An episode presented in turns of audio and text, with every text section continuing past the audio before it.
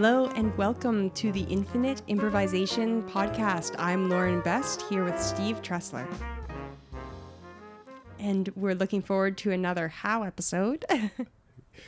Yeah, so this fourth How episode is about deep listening, or listening as a creative practice. Instead of thinking and planning, and how do we listen in different ways to inform our art and creating new art and new music. Awesome. And it's so important. I mean, we also can't stop doing it, listening, but we can change how we're listening.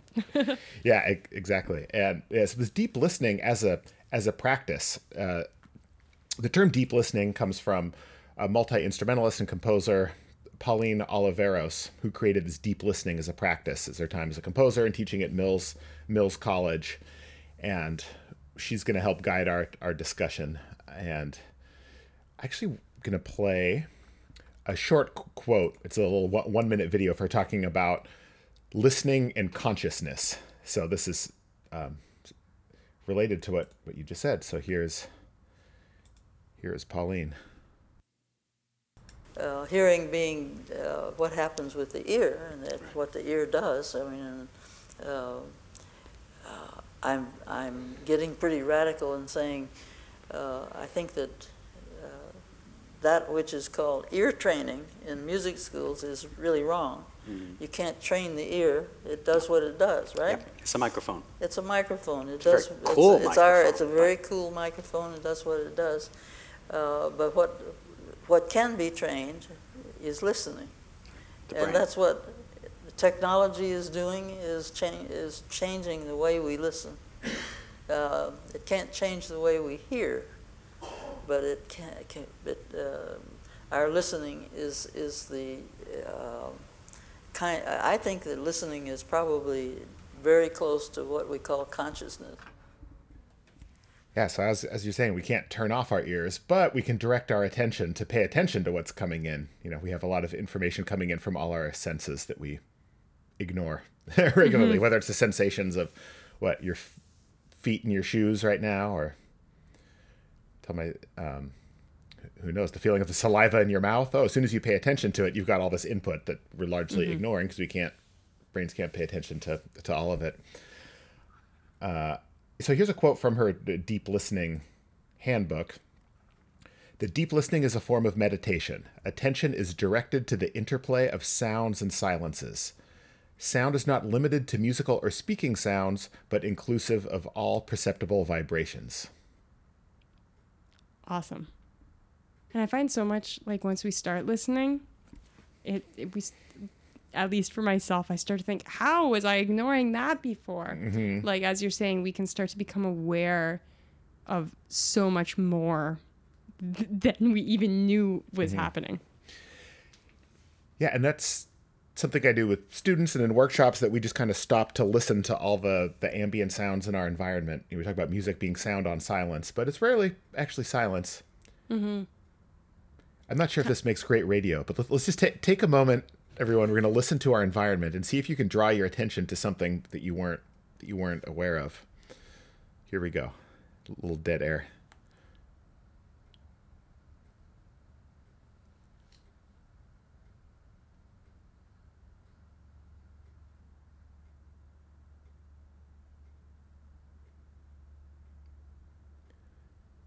Okay, we're still here. The show's still going. What did you hear in your environment, or some directed listening? Well, I took off the ear cup also, mm-hmm. but I couldn't help but notice the amount of sound that was actually being created by my hair and headphones moving against one another, and just that's what's closest to my ear. I was hoping to listen outward more, right? Yeah. But I actually found that there was so much that I was noticing, like, just from that, and from like the not hum, but just like the room sound in my headphones. So I still actually didn't get beyond this part of my head because I was suddenly so aware of that. Yeah. So how often do you actually hear your hair in your headphones and just ignore it, right? So now as soon as you take your attention to it, it's like, oh wow, that is really loud. Yeah, I heard some. I mean, I knew I was gonna hear some traffic sounds, and I thought I heard some water dripping. I was like, where's that coming from? And then I forgot there's a clock in here that's ticking. I was like, oh yeah, I'm in this room hours an hour, even without headphones on, and I'm not even aware of the clock ticking. I'm like, yeah, I'm like, can you hear that? And all the things I've been recording from home, is there always a clock ticking there that I just didn't thinking about? Oh, there's all these sounds that are going into my home recordings. But yeah, I remember being in a massage and towards the end noticing that there's a clock ticking. And I'm thinking, how do you work in this room all day long with that clock ticking there? And then I realized, like, I didn't even notice it. Mm-hmm. But then once I did, I really did. Yeah. So that kind of listening to our environment is one type of listening we're doing creatively, just what's around us, that kind of receptive listening. I don't know, what are your thoughts on either expanding on that or other ways or directions that we listen? Oh, I just keep thinking about, I'm not sure if this is answering your question as you were hoping. Okay. But this moment earlier in the spring where I saw this like tiny little bug jump in the grass because I was out in the grass with my kid. And it looked like a tiny grasshopper, like tinier than I'd ever seen grasshopper before. We're talking about like half centimeter long. I'm showing I'm Canadian because I'm giving you a centimeter. And it jumped, but I could actually hear it land because there were like leaves and like things in the grass. And so like, even though it was this like tiny bug, I could hear its little tiny footsteps, right? As it landed on something. And so even though I hadn't noticed this, like any bugs before then, and then once I noticed one and how it went like, as it landed on this little leaf, I noticed suddenly that there were tons of these tiny little jumping bugs, and I could hear their little jumps. And so, like, once I drew my attention to it and I was quiet, even though I only saw one at first, I heard more footsteps, right? And I was like, there are more of them. I can hear them, because I could hear them jumping all around me. And then I looked more closely and I could see these tiny little jumping things. Yeah, and how does that, is there some lesson there? I'm not sure. You never know whose footsteps you're ignoring. Yeah. Well, I think it, like, but a visual cue drew my attention towards it, right? So, like, listening is not always a question of just, like, turning our ears, right? Like, we're sometimes using other cues to see what happens there, or like creating situations where we're making sounds in new ways, but it's also engaging our listening and our perception in new ways. An activity I've done in classes with young people and their teachers that I read about from the works of R. Murray Schafer, who's a Canadian composer, is passing around a piece of paper and getting every student to make a different sound with this piece of paper. And so that's partially like a creative exercise. We're trying to like invent different ways of using this piece of paper. But what it also is that suddenly you have this group of 20 or 30 people who are all listening really intently to a piece of paper.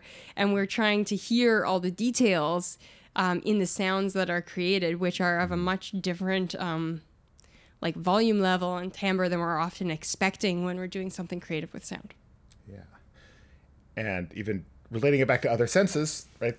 Pauline was saying that it's the perception, or all perceptible vibrations. So that can include light, I suppose. But yeah, returning your attention, it can be very broad, where you're taking in everything that's coming in around you, or like narrowly focus it. You know, is it like a narrow beam of light that we're, or like a spotlight, what we're taking in? And this can happen. I mean, if we're going to relate that to a musical performance too, it's a important skill to be able to listen broadly, maybe to the sound of the entire ensemble and the room around us, but then we have to like narrow into, if you have a stand partner, you're playing, listen to the person next to you, or turn your attention to one instrument or an entire section, just different ways of using that same kind of attention in that kind of context, whether you're listening narrowly or broadly.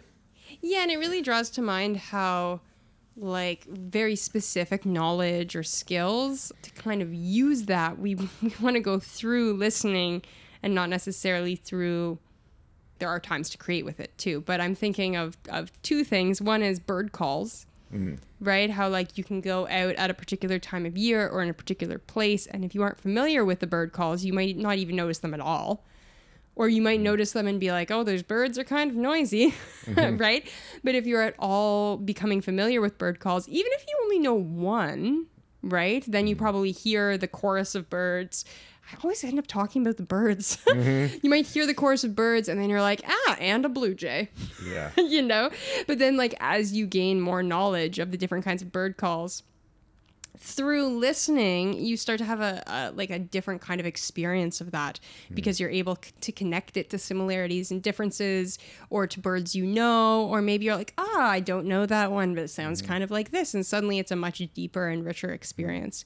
And then we can buy that app we were talking about that'll identify it for you. And maybe there's a free one. Oh. I found it. Yeah. Oh, yeah, okay. Free, we'll see if they're any good. And does that make the experience better or worse? I'm not sure. But that anyway, I want to try it. But that's interesting because as our ear being like the microphone, it just pulls in all these bird songs, the bird songs. But what is familiar, and what have we trained ourselves to hear? Yeah, relating and so I was back to ear training, like hearing, this is a. Your brain's getting the same input, but now something unfamiliar becomes familiar and it means something different. Totally. And so I think of like the elements of music and how we often train ourselves to listen to notes and rhythm.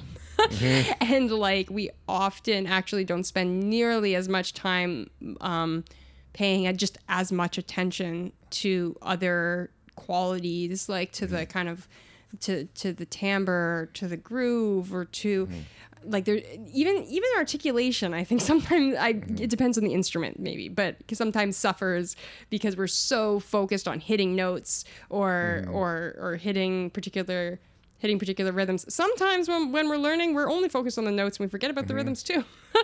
But that kind of increasing the depth and the quality of our listening overall means we're going to be getting much more out of that listening experience. Yeah.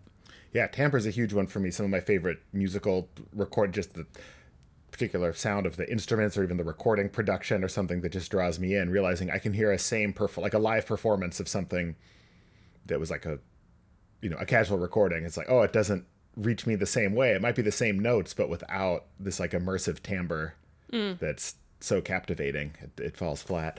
But yeah, also listening to sorry about the dynamics or even the form, paying attention to how is this developing. Mm-hmm. Yeah, beyond the notes and rhythms. Mm-hmm. Yeah, and then when we talk about form, it becomes like we can listen in these really short moments, and then there's the what happens when we listen over a longer period of time, and how our perception changes when the amount of time is stretched. Yeah, absolutely. Or when the form within that time is changing.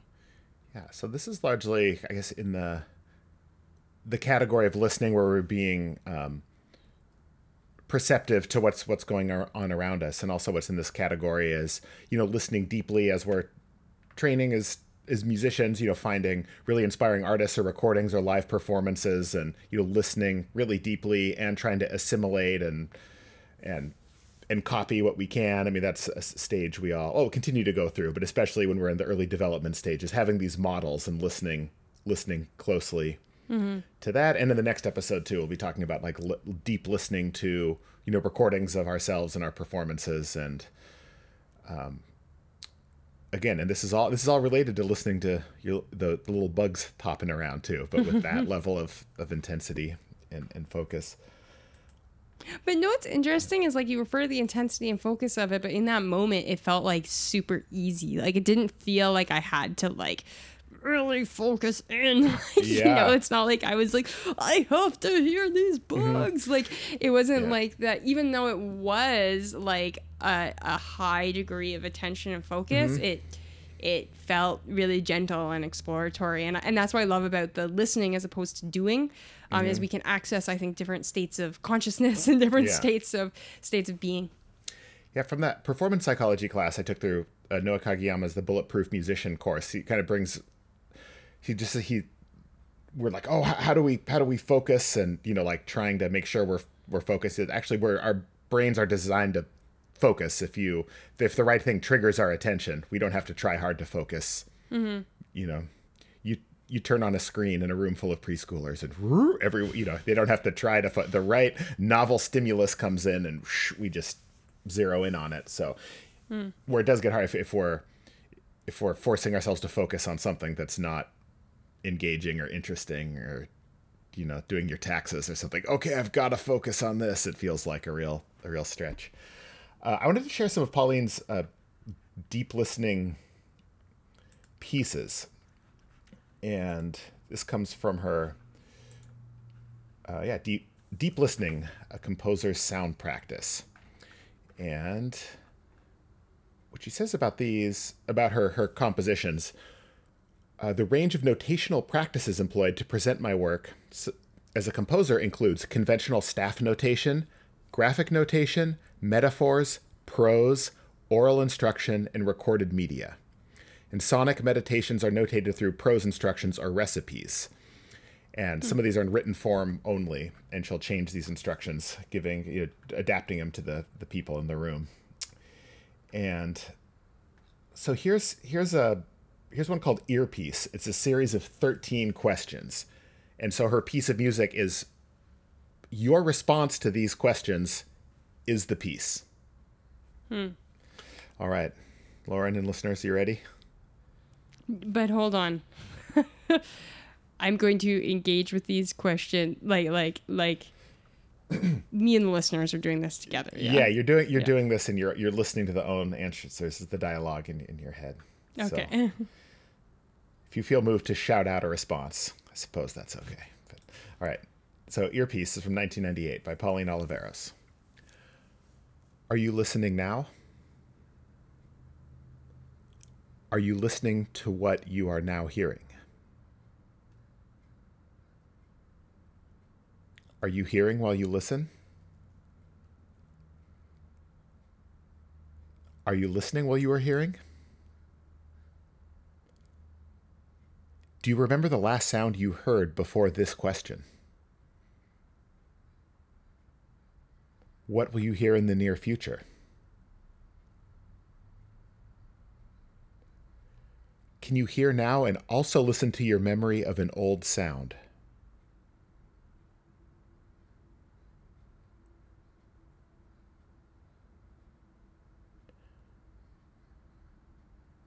What causes you to listen?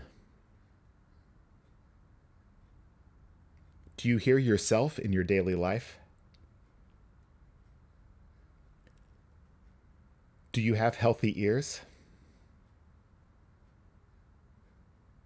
If you could hear any sound you want, what would it be? Are you listening to sounds now or just hearing them?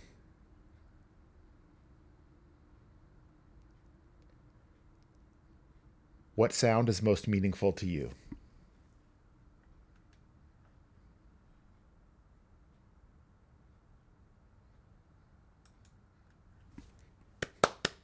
There we go.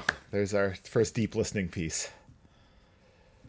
I have to say, that was incredibly challenging because I was hearing my baby waking up from his nap and crying. And so for all of these questions, that sound was literally in the background. And I just felt myself getting increasingly, and someone's getting the baby, don't worry. But I felt myself getting increasingly hotter and unable to think of the responses I wanted to, instead of this sound, which was so connected to me at the core that it was like overtaking my consciousness. But that was it. That was your art experience. Exactly. And it was a very physical experience of that. Yeah. So it's, but yep. So, I mean, you were thinking the experience was going to be something else, and that's what it was. Exactly. It's as it so often goes, right? Yeah. But a lot of those questions, are you hearing while you're listening? Are you listening while you're hearing? If we hadn't, but listen to the clip of her talking, you might be like, well, what's the difference?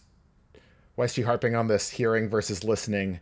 We have a little more insight into what that means. But this actually, go ahead. I was just thinking the way the questions are designed, though, is that even if we hadn't have had that, I think that it sort of leads to those considerations. Yeah. And those questions also transition into another area that I want to get to, which is audiation, which is imagined sounds. So sounds that we're imagining on our own. Like, can you also listen to a memory of an old sound? And this is... incredibly important tool as a musician, well, and as a human and a human musician, listening and imagining previous sounds, or listening to sounds that you're dreaming up on your own. Mm-hmm. And it also starts to ask us how much of what we think we hear is actually imagined sound based on what we are expecting things to sound like. Yeah. And how much are we actually hearing all the sound at the time? Yeah. That reminds me, sorry, a friend of mine, Michael Van Bebber, is transcribing a bunch of famous Charlie Parker solos that have already been transcribed before, but now it's known for having some errors in the famous version. So he's redoing it to be complete. And he's realizing there's certain notes that were written down that everyone plays, and you listen to Charlie Parker's recording and you think the notes are there and you listen, but he was just slowing down and filtering stuff out, and these notes just aren't there, but we hear them because we're so used to looking at them and having played them ourselves. So you listen to the recording and you hear these notes that aren't actually there. Totally. Or if you listen back to yourself speaking or other people speaking, or, you know, people will leave out words or not say the word they meant to, and often we still understand it, and we just, I mean, there's things like this with reading too, right? Like where we can remove some of the words and still read it, or read things that are, I've seen things that are half French, half English, and I can, I can still read it even though it actually doesn't really make sense, but our brains are able to put things together. That's a little different than half French, half English, but you know, when actual like words or letters are removed, it can work. Yeah. And so it's, fairly recent term, this idea of audiation, which is a word I think I said earlier, which is it's imagined sound. So sort of the idea of visualization, you know, you can imagine your childhood home. If you close your eyes, you can see a picture of it, but audiation is hearing sounds, maybe getting a song stuck in your head, or if you can imagine now, think of a piece of music that's really important to you. Another dead air time, but just think of a piece of music and then like imagine hitting the play button and you're listening to it, and try to hear it as vividly as if you were listening through speakers or hearing it live.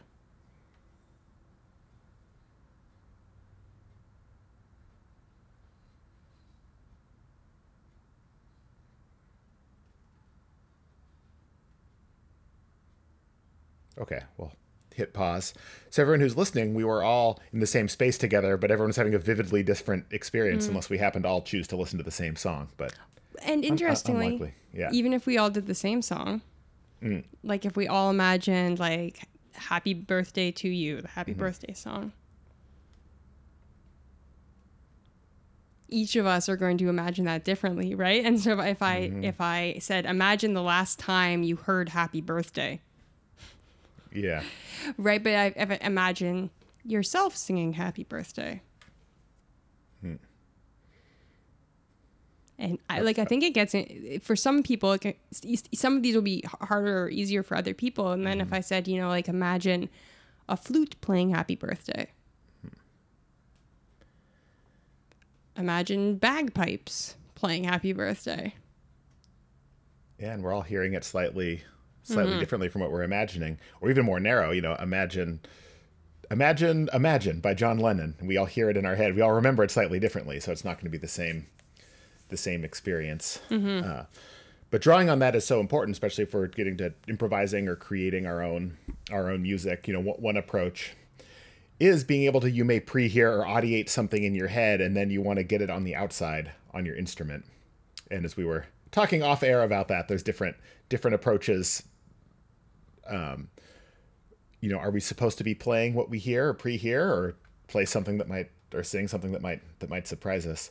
And there's a couple little quotes here I've queued up for my ebook, but Art Farmer, the renowned jazz trumpet player, says, "You really have to practice the coordination between the mind and the fingers, the ideas and the body. And you have to practice finding the ideas on your horn and getting there at the same time as the idea comes into your head. It's a matter of developing instant touch. So I like calling it that. And one other, we'll have this queued up, Stephen Nachmanovitch, another quote from Free Play. Where do we go to listen to the music that has not yet been heard? There is a place in our body where we can listen, where we can turn and listen. If we go there and become quiet, we can start to bring the music up. Mm-hmm.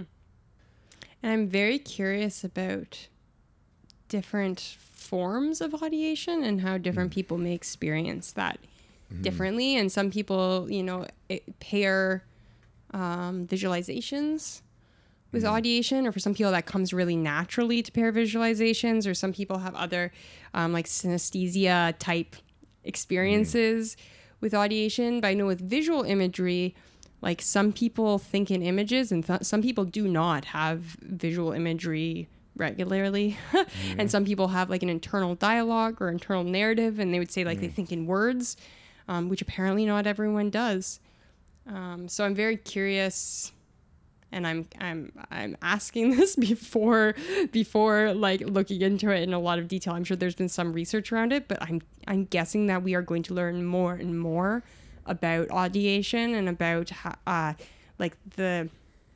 how different individuals may be unique from one another, and how that may compare or contrast between different people and different life stages and different cultures. Yeah, and as we're you know, just how our memories are formed. It's not like we just hit record on a camera and document everything. I mean, this can be why eyewitness testimony isn't really reliable, because what we remember isn't the same thing as what happened, the way that our brain stores it and packages it. So it's similar with audiation.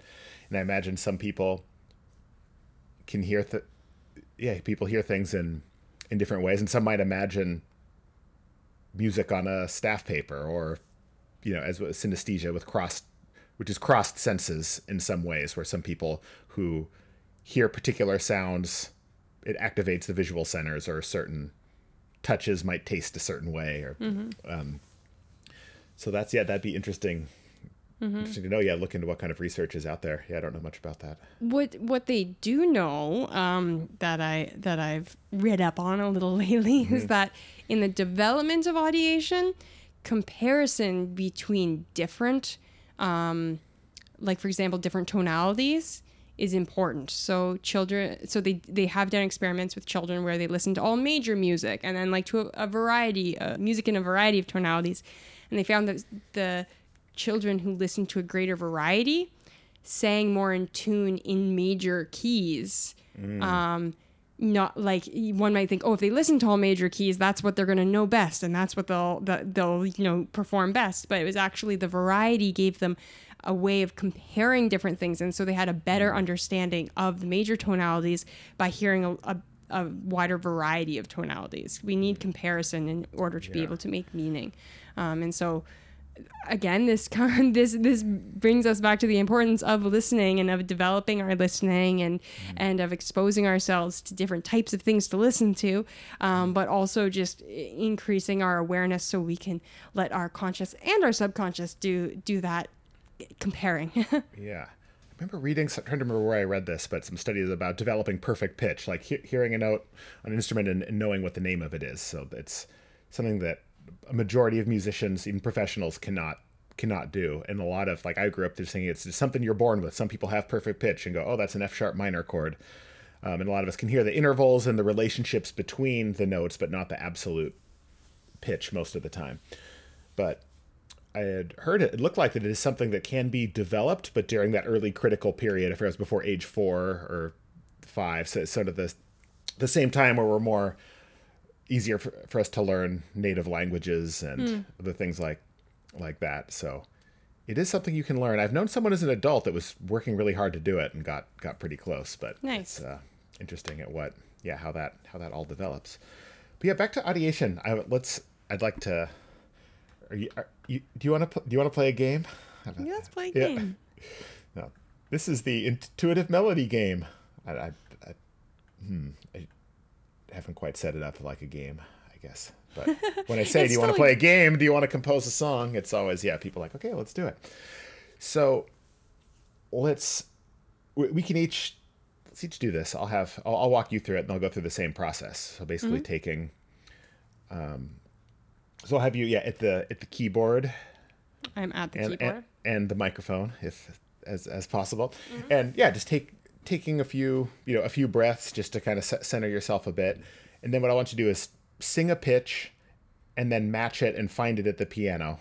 So I don't know if you have perfect pitch. If you do, it's easy to match it on the piano. Otherwise, it's a little trial and error, or you may be in between notes on the piano, but I do not have perfect pitch. Spoiler alert. Okay, so sing a note, and then you'll find the nearest one at the piano through trial and error, and then you'll match singing and playing it. Cool. I actually hear the note already. Okay. Which is I was not expecting. I was hoping to just sing, and then but. Find that note. It was, I think, closest to A flat. Okay, so now you'll play and sing the pitch and listen and let your inner hearing guide the next note. It'll reveal the next note of your melody. Then sing the second pitch and find it on the keyboard. So it's like listening, singing, playing. So start with the A flat and then move to the next one.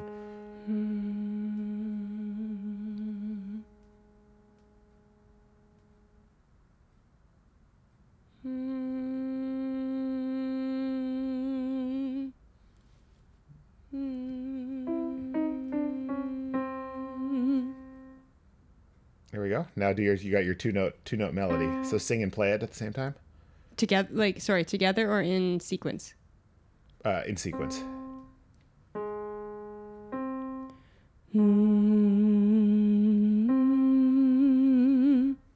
Major third. See, I was hearing a minor third. I think that might have been wrong. No, I'm just kidding. I don't think I was singing in pitch. Like, I think I sang a very flat. Or did you? No. I mean, in my head. That was what you were singing. Oh, like in your head to go between. Yeah, no. I was making a bad joke, but. But I don't think I sang exactly the C, and I didn't like. As I was singing it, I was kind of like, I don't know if that's even what I wanted to play. Like, why that note? Thanks, brain. Yeah. And then as I played it, like, it was really interesting. It was like I was like, just the piano isn't such like a everything is so like discreet, right? And so like that's the problem with doing this with a piano. Now we're boxed into Western equal temperament, which. Totally, that's its own issue. Yeah, like my instinct was to go a little out of that. Like it was strange. I guess we'll use your keyboard as a limitation for now, but okay. Yeah. But analysis after creating, right? That's next episode. So let's then just continue that process. So now play your first two notes, and then sing the third, and then continue that process until it feels like you've reached the end of a phrase. And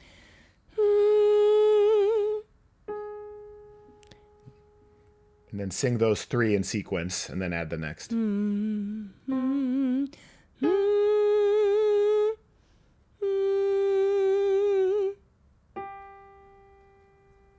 It's really hard to turn off my brain for this. I think I should try it with my eyes closed sometime.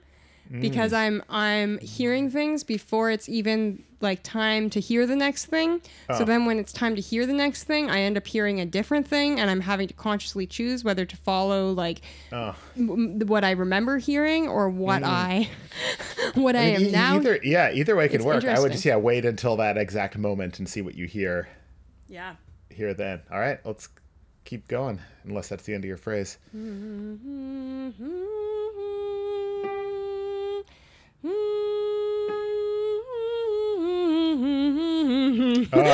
It's very hard not to follow it. It's so hard. Yeah. Like that can work too. Well, why can you follow it and play that? So this is what Art Farmer was talking about, the instant touch. Can you play? So okay, well let's release the limitation and just let you go.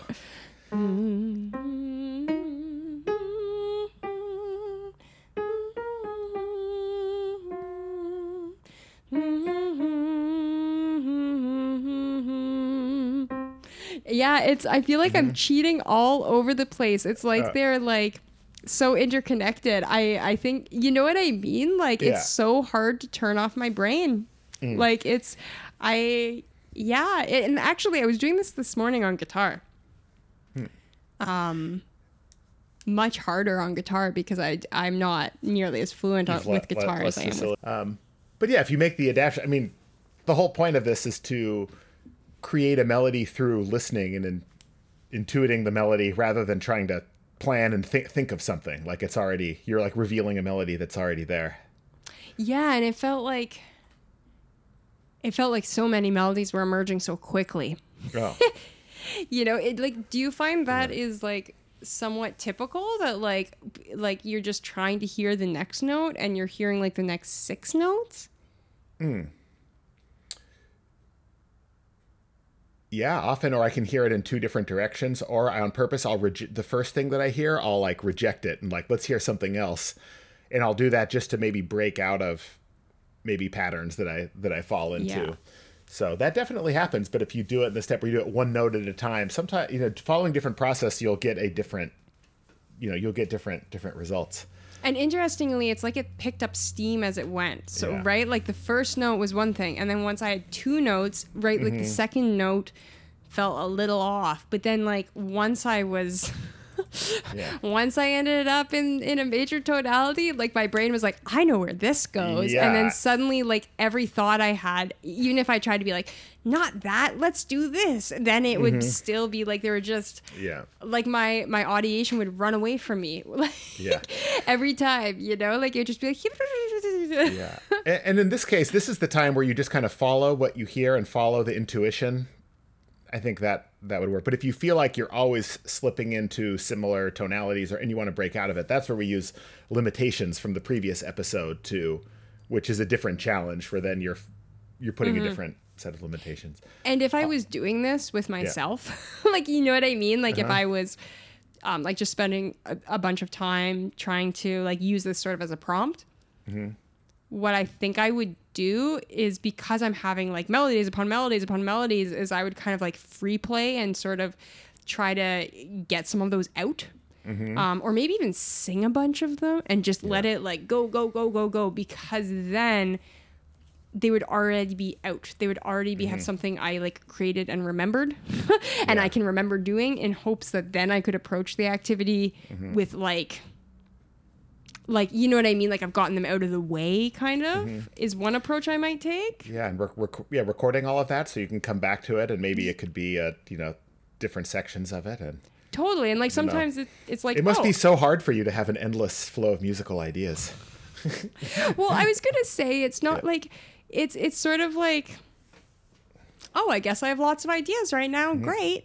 Like, but like, it's not necessarily... Like, it feels...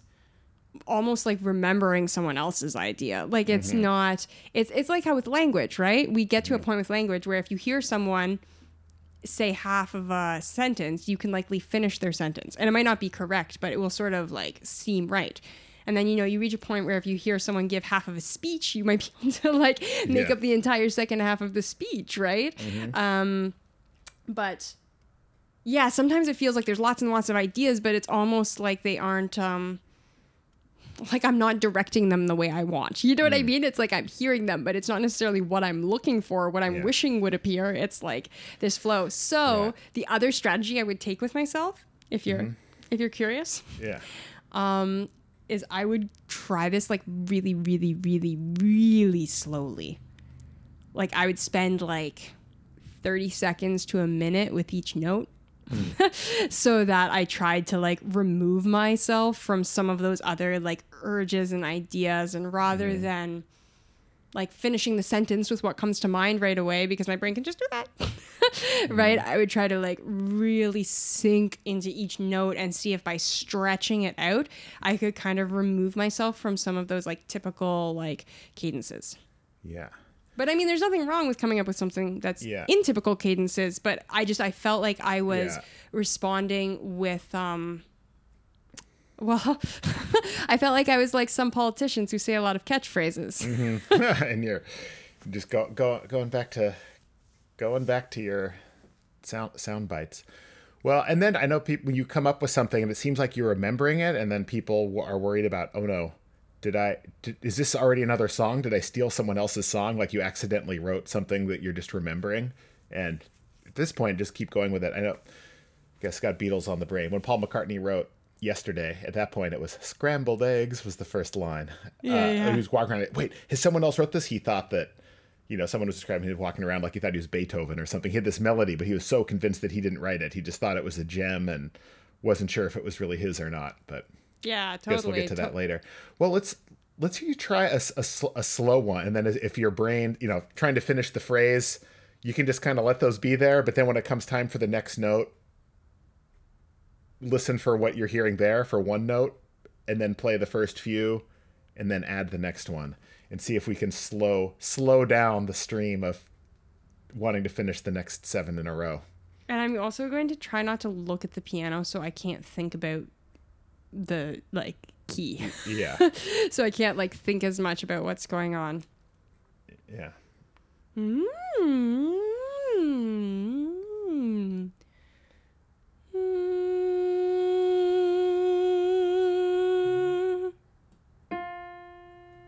Wow. There you go. That'll teach you to look at the keyboard. Okay. Yeah. Okay. It's funny. I thought it was maybe G. It's F. Yeah. Okay.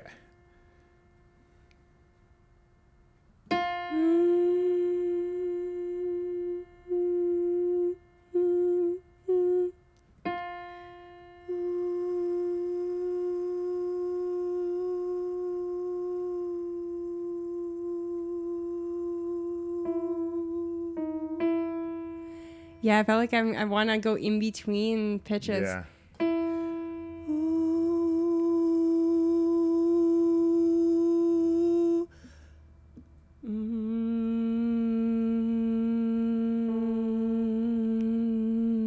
I didn't look, I swear. Okay.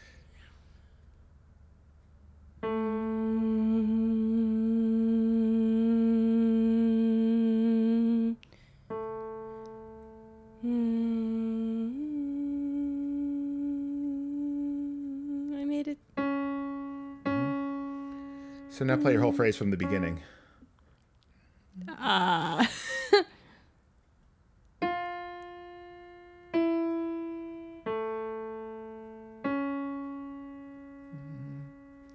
sing and play it and then continue on until the phrase is over.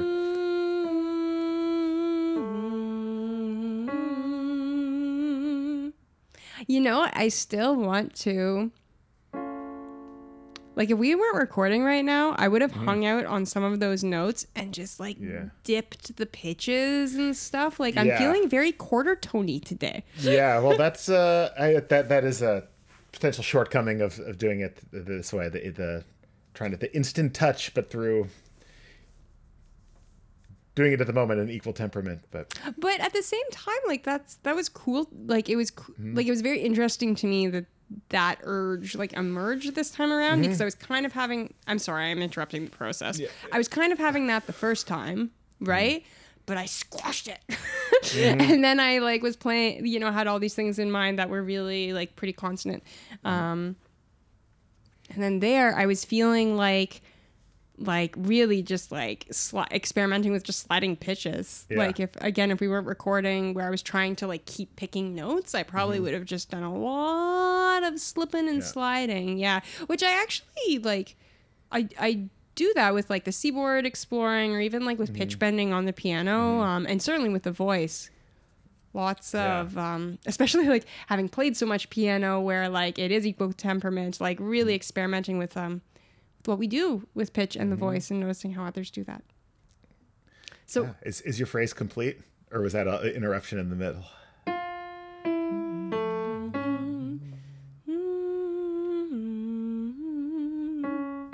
I didn't get the last note.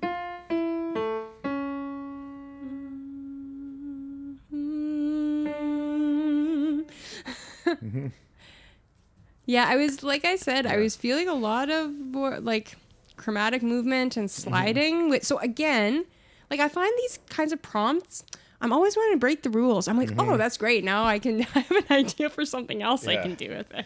Yeah. And maybe that's it. If you're trying to like come up with some new ideas, it might be that. So then you make the decision. It's like, am I going to stay within the limitation as the challenge and not go off onto something else? Or you follow the, you know, you eat the marshmallow and go in that, I'm feeling slidey pitch. Let's get rid of the piano, or be able to have the pitch bend, and it may set you out into something else. So when does it smart to stick with the limitation for the challenge?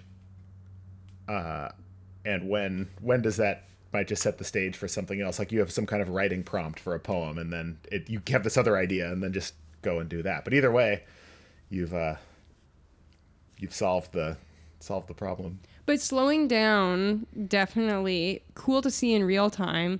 Mm-hmm. Definitely. Did it appear to you to be quite significantly slower than the first round? Yes. Okay. Yeah, the first, you were just going, and you had heard this like, kind of more stream of consciousness, like you were improvising, and I mean, you were like more like performance improvisation, where you just kind of hear the next flow of lines and go with it. And this one, it's slowing down. Yeah, and it did feel slower, but I think I was surprised at how effective that was. Yeah. Because like I don't feel like the runaway train as much. I feel like I'm going to be hearing for the rest of the day. Mm-hmm. Yeah, and that's a little more what I was expecting from the exercise and how people approach it. But you know, it goes different ways. But then, yeah, I mean, you're learning something about the process, and are you when to go with the runaway train or when to slow down, and which melody ends up being more meaningful. It's interesting. Okay, and it's amazing how much my audiation really like changed. Yeah. Still the same person sitting here, still the same piano, same episode, right? Like we didn't change that much, but my audiation experience was totally different. Yeah. Cool. And like at the end, I was like, oh, do I have to end the phrase here? Like, I was like, that's the note. I hear it. Fine. Yeah. You've quite a vivid internal conversation going with yourself. I didn't actually say all those things, but I just mean like I had some resist. I think I don't talk with myself as much as some people do, but that's what the energy would have said. I mean, because like I didn't really want to end on that note, but I was like, there it is. It's in my head. I hear it. Can't lie about that to myself. Yeah. Like that's awesome. Yeah, that's the process. I'll do a quick one. Yeah. And then we have to mash them together. No, I don't know what we do with these melodies. That's some other thing.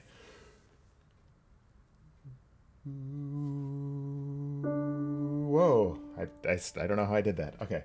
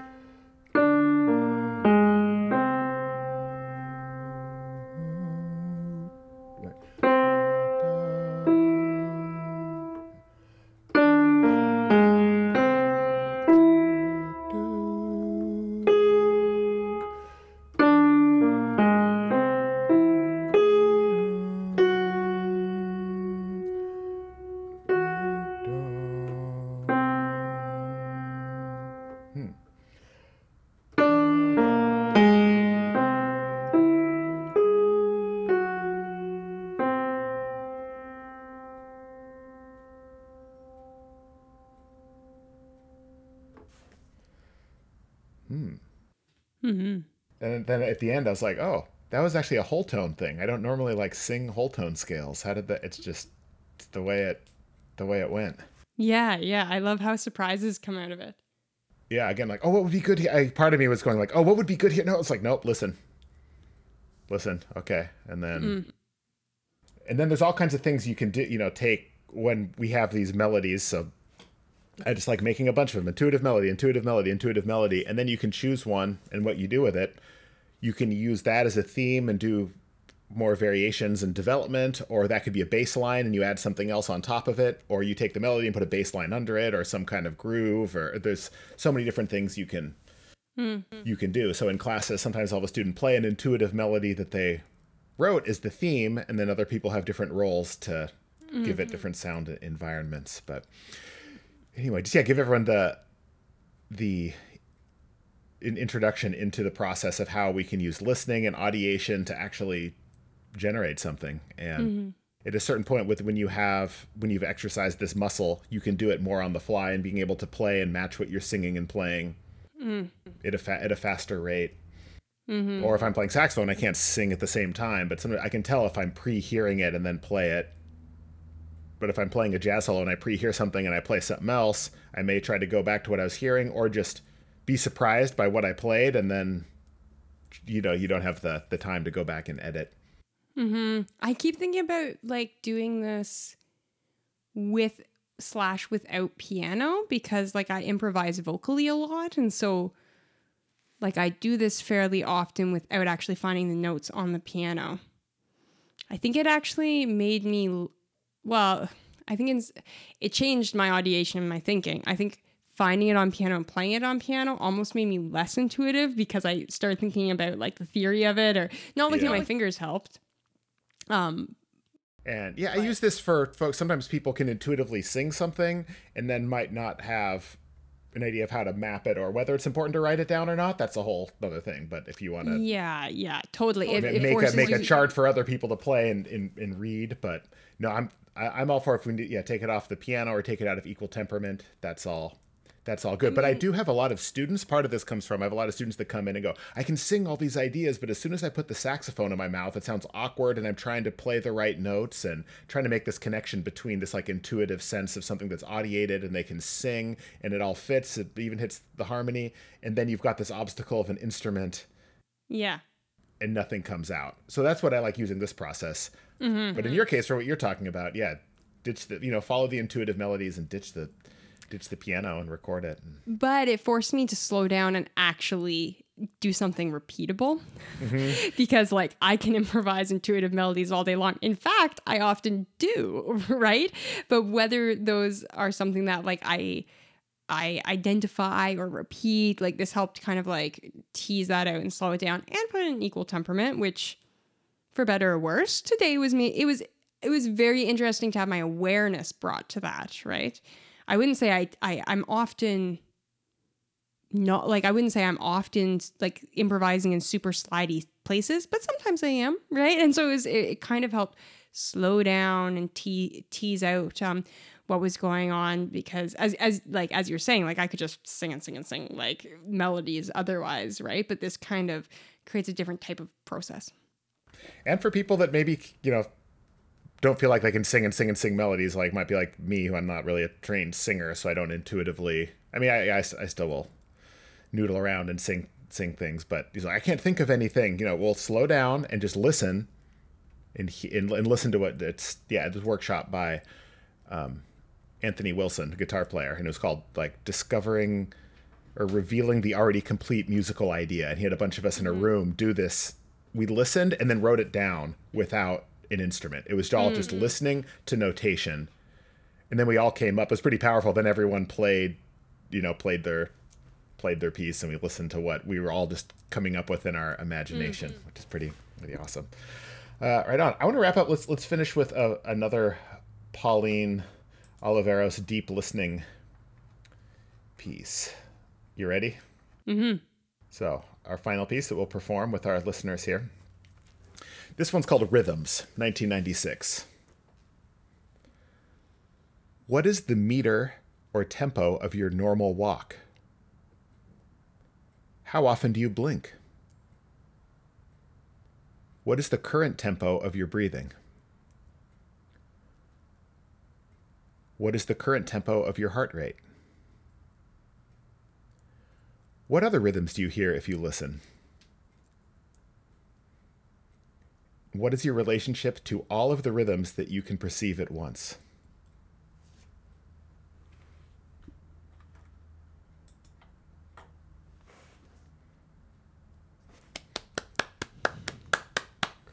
What a performance.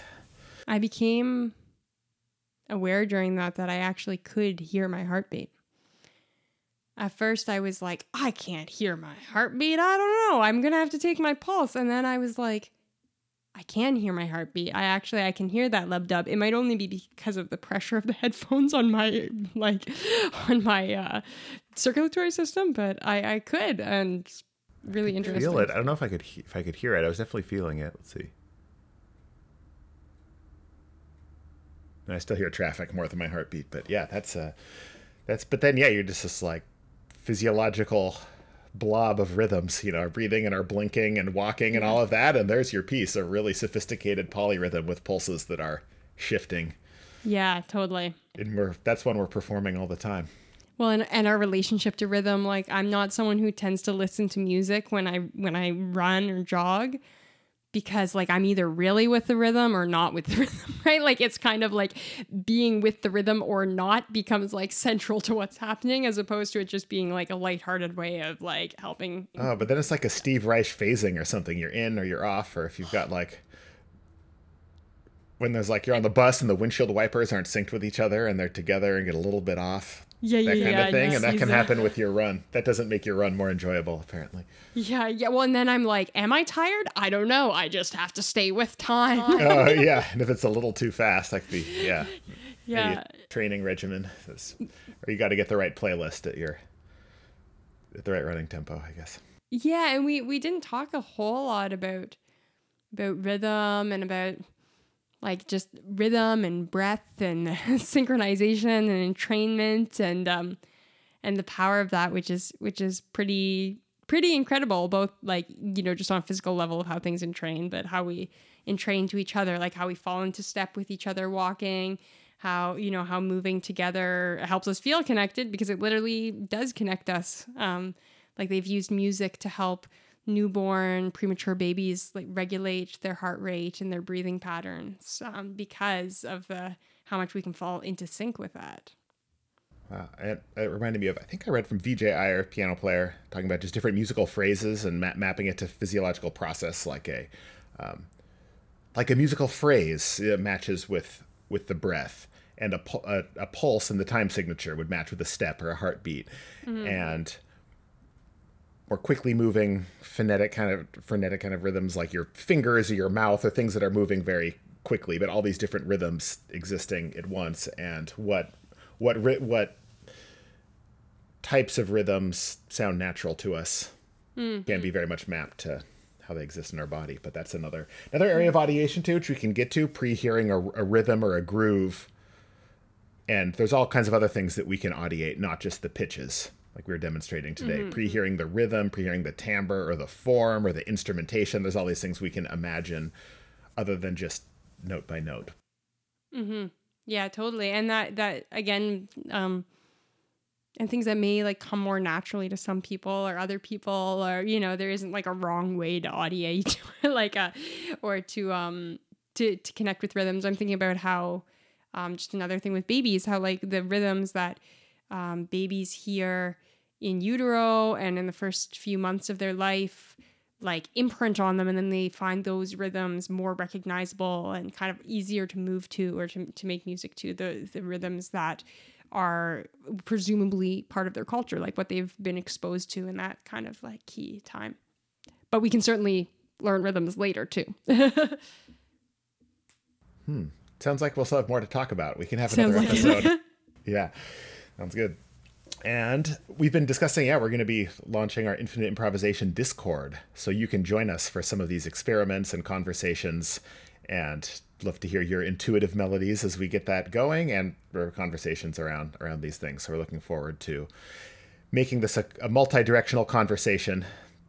We certainly enjoy broadcasting to all of you, but getting folks connected. So you can join the mailing list at infiniteimprovisation.com and be kept up to date, and you'll learn when we get our community started.